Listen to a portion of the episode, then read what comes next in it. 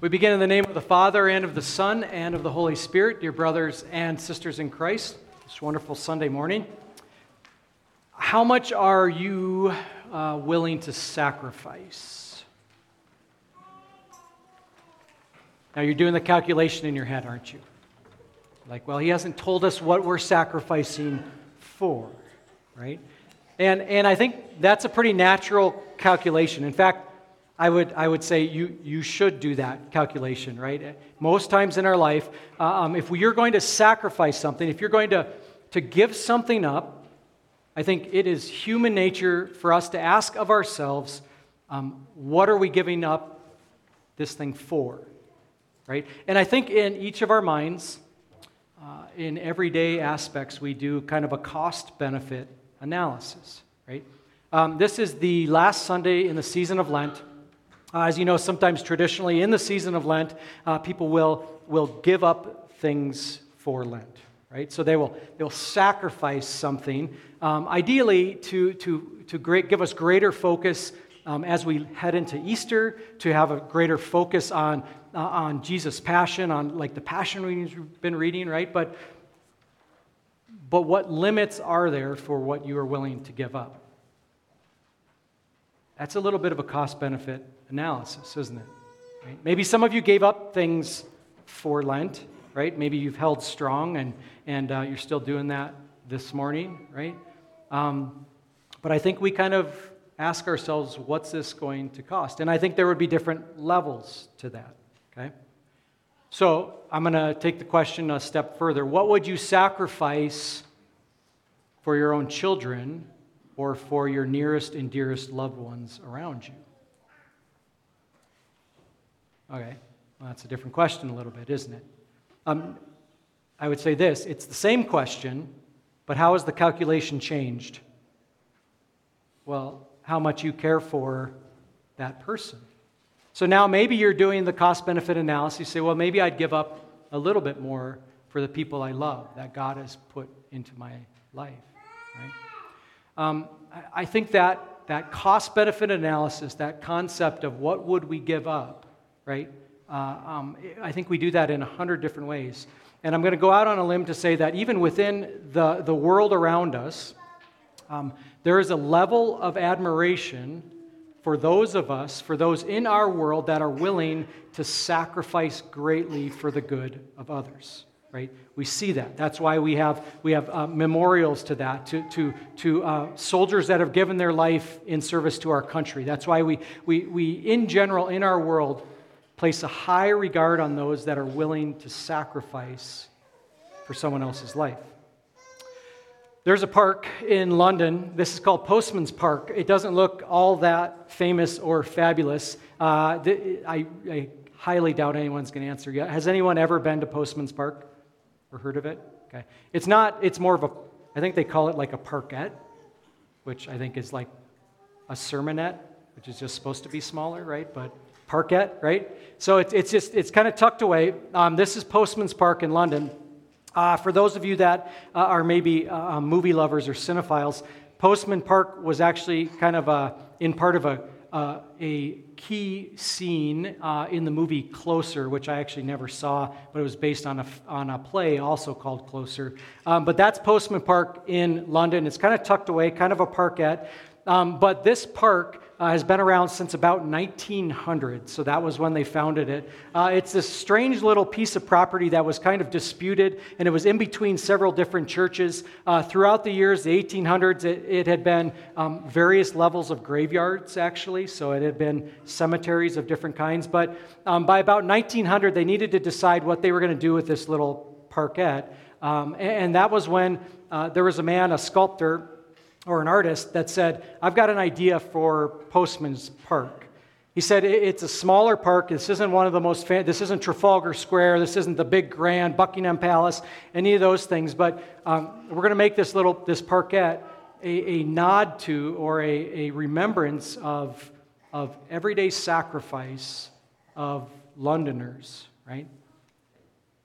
And in that parkette, it's simply just an overhang on the front of it, it says this in commemoration of heroic self sacrifice.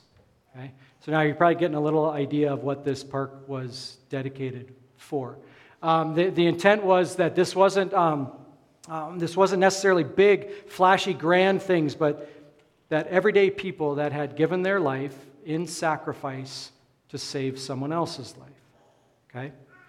The very first plaque that is up there is about a woman named Alice Ayres. It was placed there right at the founding, about 1899, right? Um, the last plaque that has been placed there was done in 2007. First one, woman named Alice Ayres. She was the daughter of a bricklayer's laborer. She saved three children from a burning building at the cost of her own lives, or her own life, rather.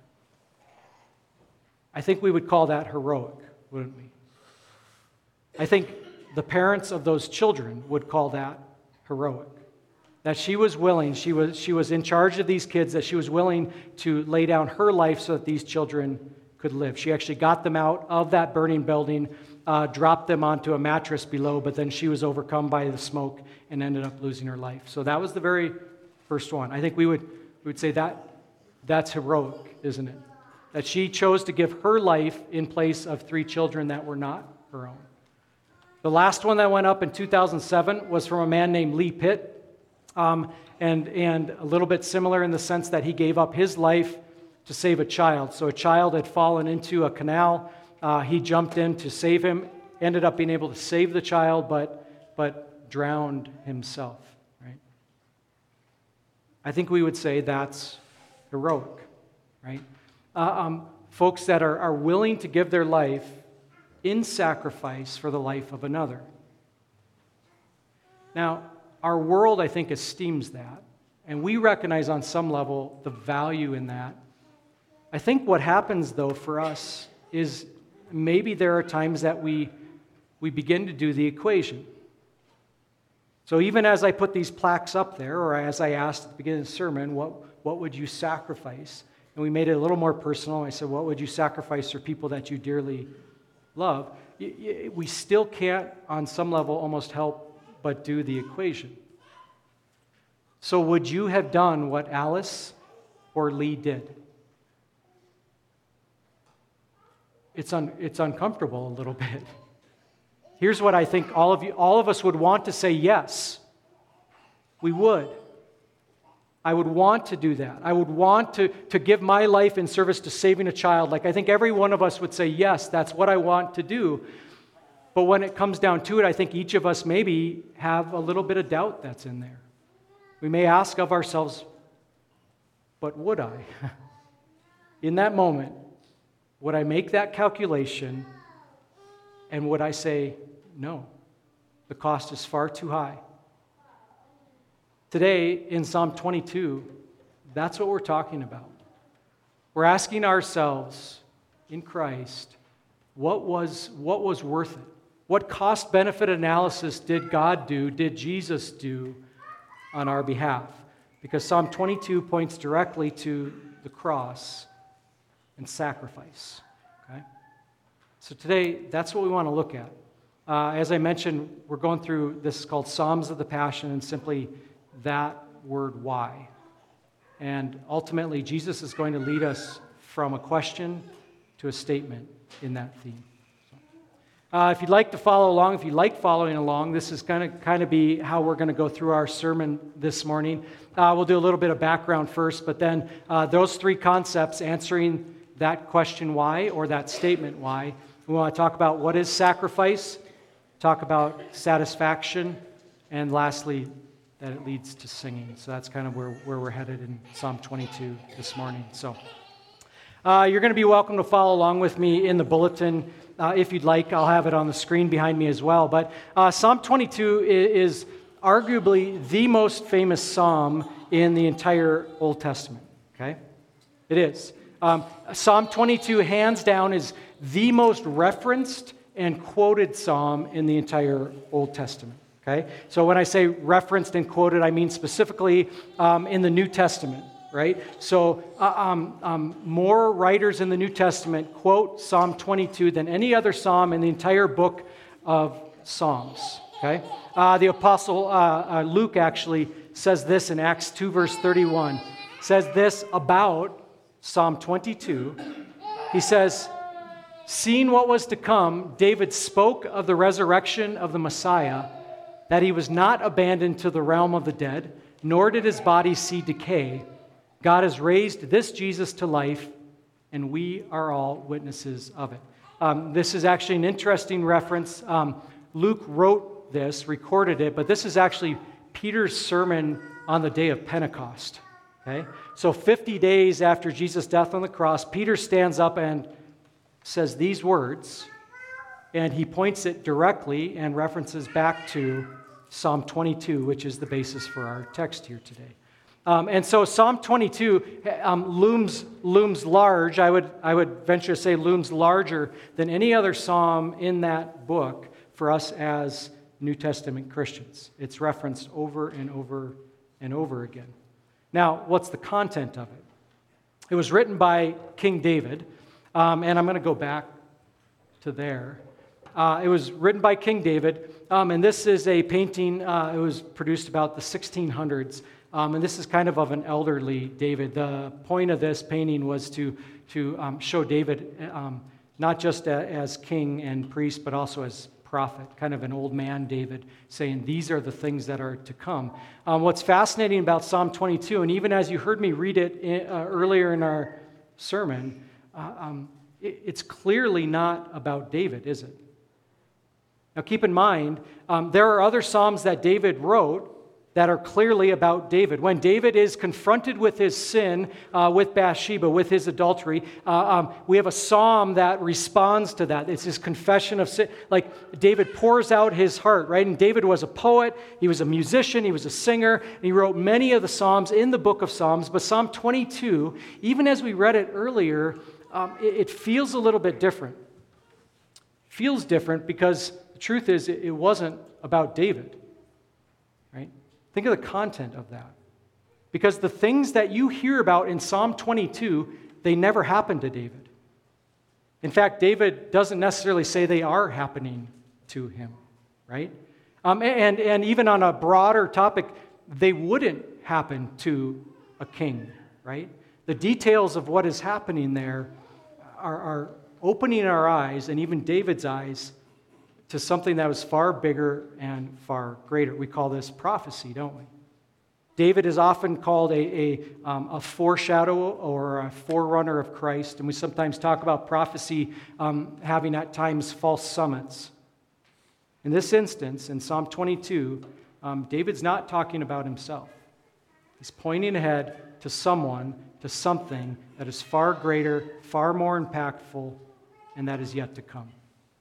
And so that's kind of the setting of Psalm 22. So um, if I didn't make the point, it's a remarkably important psalm. It is the psalm, actually. Okay? So let's jump into it. Uh, you're welcome to follow along with me if you would like. Uh, first thing we want to talk about is that concept of sacrifice, right? What is sacrifice?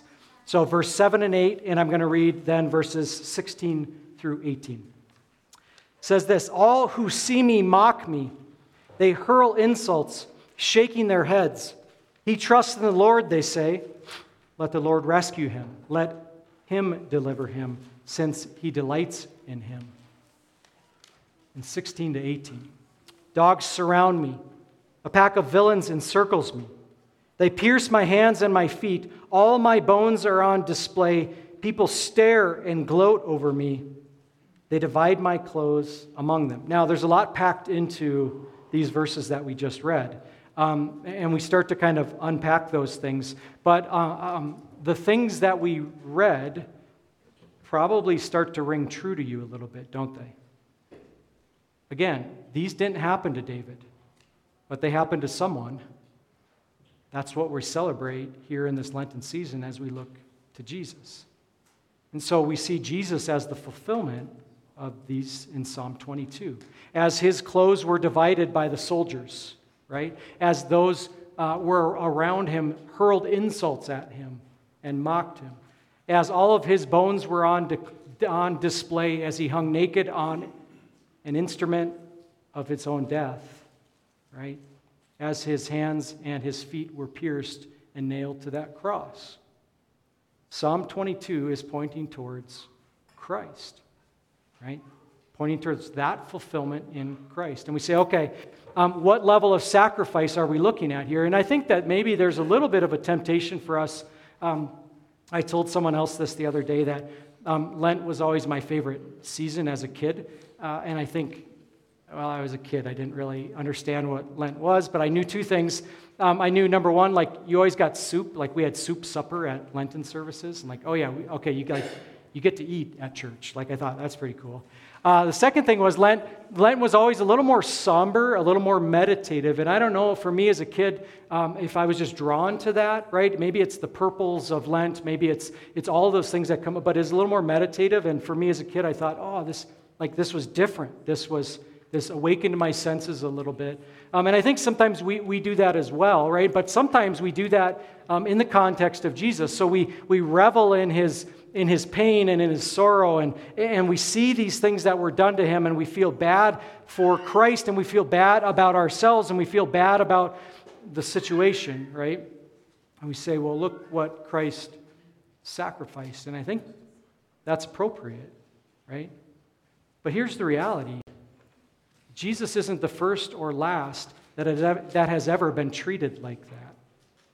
There have been martyrs before him and martyrs after him. There have been people that have been treated like Jesus was treated. There have been people that have been put to death. The Romans at that time were remarkably good at, at putting people to death on crosses. So there were crucifixions before Jesus and crucifixions after right? And so when we talk about that concept of sacrifice, did Jesus sacrifice in the pain and the suffering and the insults? Absolutely. But if you were being cynical, if we were being cynical, if unbelievers were being cynical, say that he's not the first and he's not the last. Right? People sacrifice for causes. Right? And maybe you even put that into your Lent, like maybe you, you talk in those terms, like I sacrifice for uh, um, uh, um, to get in shape. Maybe I sacrifice for my job. Maybe I sacrifice for my kids. Right? So I think we understand that. Right? That that some of the best things in our lives also involves sacrifice and suffering. And so Jesus did that, and that's appropriate. But if that's as far as he went, it doesn't actually solve the underlying issue for each and every one of us. In fact, if Psalm 22, if that's as far as it took us, it doesn't solve anything, which is a little bit of an issue for us, right? Because we can weather suffering, and you do. I don't know how you are suffering in your life, right? Loved ones, family members, loss of a job, uh, uh, loss of health, uh, um, the, just the normal struggles of relationships between husbands and wives, parents and children, family units. Like, the, the reality of it is, is we all suffer, don't we? May look slightly different than what we talked about with Jesus, but we all suffer. And so I think it's important to understand that Psalm 22 takes us beyond just suffering but it ultimately takes us to sacrifice. The next couple verses, first couple verses, show us that explicitly. Verse 1 and 2 says, my, my, my God, my God, why have you forsaken me? Why are you so far from saving me, so far from my cries of anguish? My God, I cry out by day, but you do not answer, by night, but I find no rest. You want to know who quotes Psalm 22? You heard him today on the cross. Jesus does, right? So we say arguably Psalm 22 is the most important psalm in the book of Psalms. Um, Jesus quotes it. As he hangs on the cross, as he gives his life for you and I, he quotes Psalm 22. Now, what's interesting here is not only is he tying together Psalm 22, Old Testament and New Testament, um, but out of all the things that Jesus could say, out of all the people he could lash out at, out, out, of, out of all the retribution that he could take against those who were causing him to suffer, what do Jesus' words speak of? They speak of abandonment, they speak of solitude. And from whom? From God his Father above. My God, my God, why have you forsaken me? And I think here's the point of Psalm 22, and for us on this Lenten journey, and for us as believers. it wasn't just that Jesus suffered, it's that he suffered the ultimate suffering. It's that he suffered abandonment by our God above, the lack of God's presence in any way, shape, or form. Uh, he took the loss, the separation that our sins had earned for us. He took that upon himself. No one at his side, no one propping him up, no one walking beside him, but complete abandonment from our God above. Sacrifice, right? Ultimately, in Jesus, we see sacrifice that he was willing to make for you, and in fact, for the sins of the whole world. So on the cross, the full gravity of the impact of our sins is seen painfully clear as Jesus, in isolation from everyone and everything, including his God above, paid the price that our sins earned. Okay? That's what Psalm 22 points to. Right? And I mentioned earlier, we sometimes do a little bit of a cost benefit analysis when we talk about sacrifice. Jesus was willing to sacrifice everything, all of it. Not just for people that liked him or loved him, but for people that hated him. Right? For those that stood at the bottom of the cross and mocked him. For the, the, the thieves on the cross that were on his right and his left. For you and I. Right? Scripture tells us while we were still sinners, Christ died. He didn't wait till we got cleaned up enough. It says, while we were still sinners, Christ died for you. That's that level of sacrifice that Christ had on our behalf and for you. That's what Psalm 22 points to. Right? And, and for a minute, we need to pull apart the significance of exactly what that means. Um, and, it, and it means two things. It means that Christ's sacrifice for you was perfectly just, and Christ's sacrifice for you was perfectly loving at the very same time. Now, some are thinking, okay, that makes some sense, but here's the reality. In our cost benefit analysis world, sometimes we pull those things apart, right? And here's what oftentimes it can look like. If you pull apart God's perfect justice and love, um, n- neither can stand without the other. If it just looks like justice, and we say, yeah, Jesus was really suffered, he really paid. Um, and so if I listen to the right music and I come to church on Sunday morning and Holy Week, I go to every service that they offer and I go to Bible study, if, if, I, if I act like a Christian, if I do the right things and say the right things, um, then I'm going to be able to offset the sacrifice that Jesus made. I'm going to be able to help that along. Jesus was a good start, but surely it depends on me to make things right, to make things just, to, to even the ledger. Okay? If we take his justice just, just pulled aside, ripped apart, we'd say, okay, I'm going to work really, really hard to pay off my debt and to get right with God. And I think at times we are tempted to say, oh, yeah, that's a, that's a cost benefit analysis that works. Or we go the other way and we say, actually, there's no cost. We have a God of love. He says He's a God of love. He died for the sins of all mankind, and so He is entirely loving. And so there is no cost to what we've done, no consequences to the actions we've taken, um, no ongoing results at all. All love, no justice, all justice, and no love. The trouble with all love is it doesn't actually cost anything, does it? It doesn't recognize the reality of the sin and the pain and the havoc we create. And it actually doesn't pay for anything. And if you follow that to its logical end, it has no value. You've done that in your life, haven't you? Sign up for a class, it's free, don't have to pay anything. Day comes and it's snowing outside, probably not showing up. There's no cost to it. You've done the cost benefit analysis. You said, I'm probably not going to show up, right? At the cross and in Psalm 22, we see Jesus, his perfect justice and his perfect love, um, come beautifully together at that cross, right? God is just and he is right and he stands with the righteous, right? Uh, um, and sin must be atoned for or paid for. And it was in Christ as he was abandoned on our behalf. So perfectly just, Christ paid the price we could not, but also simultaneously perfectly loving, in that Christ laid down his life for the sins of all mankind, right? Everyone. Friends, family, enemies alike. He sacrificed his life for all, right? So at the cross, we see that. Justice and love come together. Theologians have a term for that. They call that substitutionary atonement. You want a big fancy word to use the rest of the day on your Sunday, right? But you get it. Substitutionary atonement. He stood in our place to pay the price we could not, and He has atoned you. He has washed you clean of your sins. Not because we're such good people or we've got such a good spark in us, but because of His incredible self sacrificing, undeserved love. We call that grace. Right?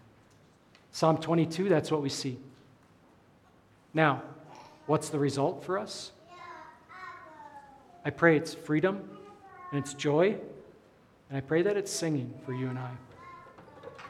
Go to our final few verses here. Verse 22 and 23 says this. I will declare your name to my people. In the assembly, I will praise you. You who fear the Lord, praise him. All you descendants of Jacob, honor him, revere him. All you descendants of Israel. So, if you followed through all of Psalm 22, um, the first half is the problem, the issue. The second half is the solution, and ultimately it ends in singing. And it sing, ends in prayer, and it ends in um, um, um us revering and honoring our God above, right? For our salvation. That was true for Christ, and that's also true for you and I. Because this is what substitutionary atonement means. You have been set free. You've been set free from the cost benefit analysis of, of, of what we do versus what we don't, right? You are forgiven because of Christ as your Lord and Savior. And the result is you get to live. You get to sing. You get to love. You get to honor your God above and love the people around you. You get to do these things because Christ's death has sprung us from that cage, right? I mentioned Psalm 22, arguably the most important psalm in the book of Psalms um, because it's referenced quite often. But what's fascinating is these last two verses are also quoted from the writer to writer of Hebrews in the New Testament.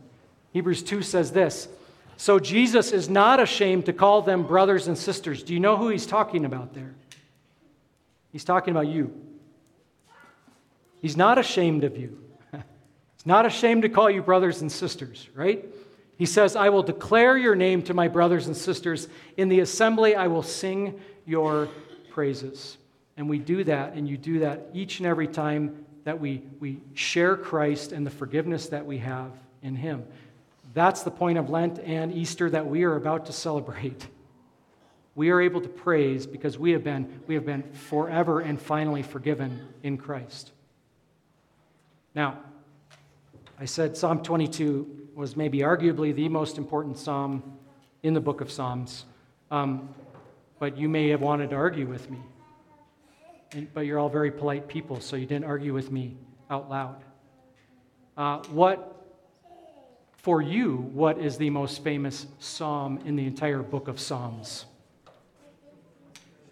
Psalm 23, isn't it? So you might have taken your pastor to task and said, You're like, I think you just got one number wrong. Like, you, you were just a little early, Pastor, is all. I mean, you were close, but, you know, that's, C's get degrees, Pastor. Like, you know, you got close, but that was about it, right? So, um, and, but here's my argument um, unless Psalm 22 happens, Psalm 23 doesn't. Unless Christ is our, our substitute, we can't walk through the valley of the shadow of death without fear. And so I would argue that Psalm 20, without Psalm 22, we aren't walking through that valley with him at our side. But the beautiful thing is, is that we are. That's what Lent and Easter points us towards. And so in our lives, maybe we do that cost benefit analysis. But in Christ, you were worth it. So maybe from a question of why to an answer. You are why. Your forgiveness is why. Your life is why. Your kids are why. Your neighbors are why. This world is why Jesus Christ gave his life on the cross. It's also why we are forgiven and freed to sing of God's praises. Amen.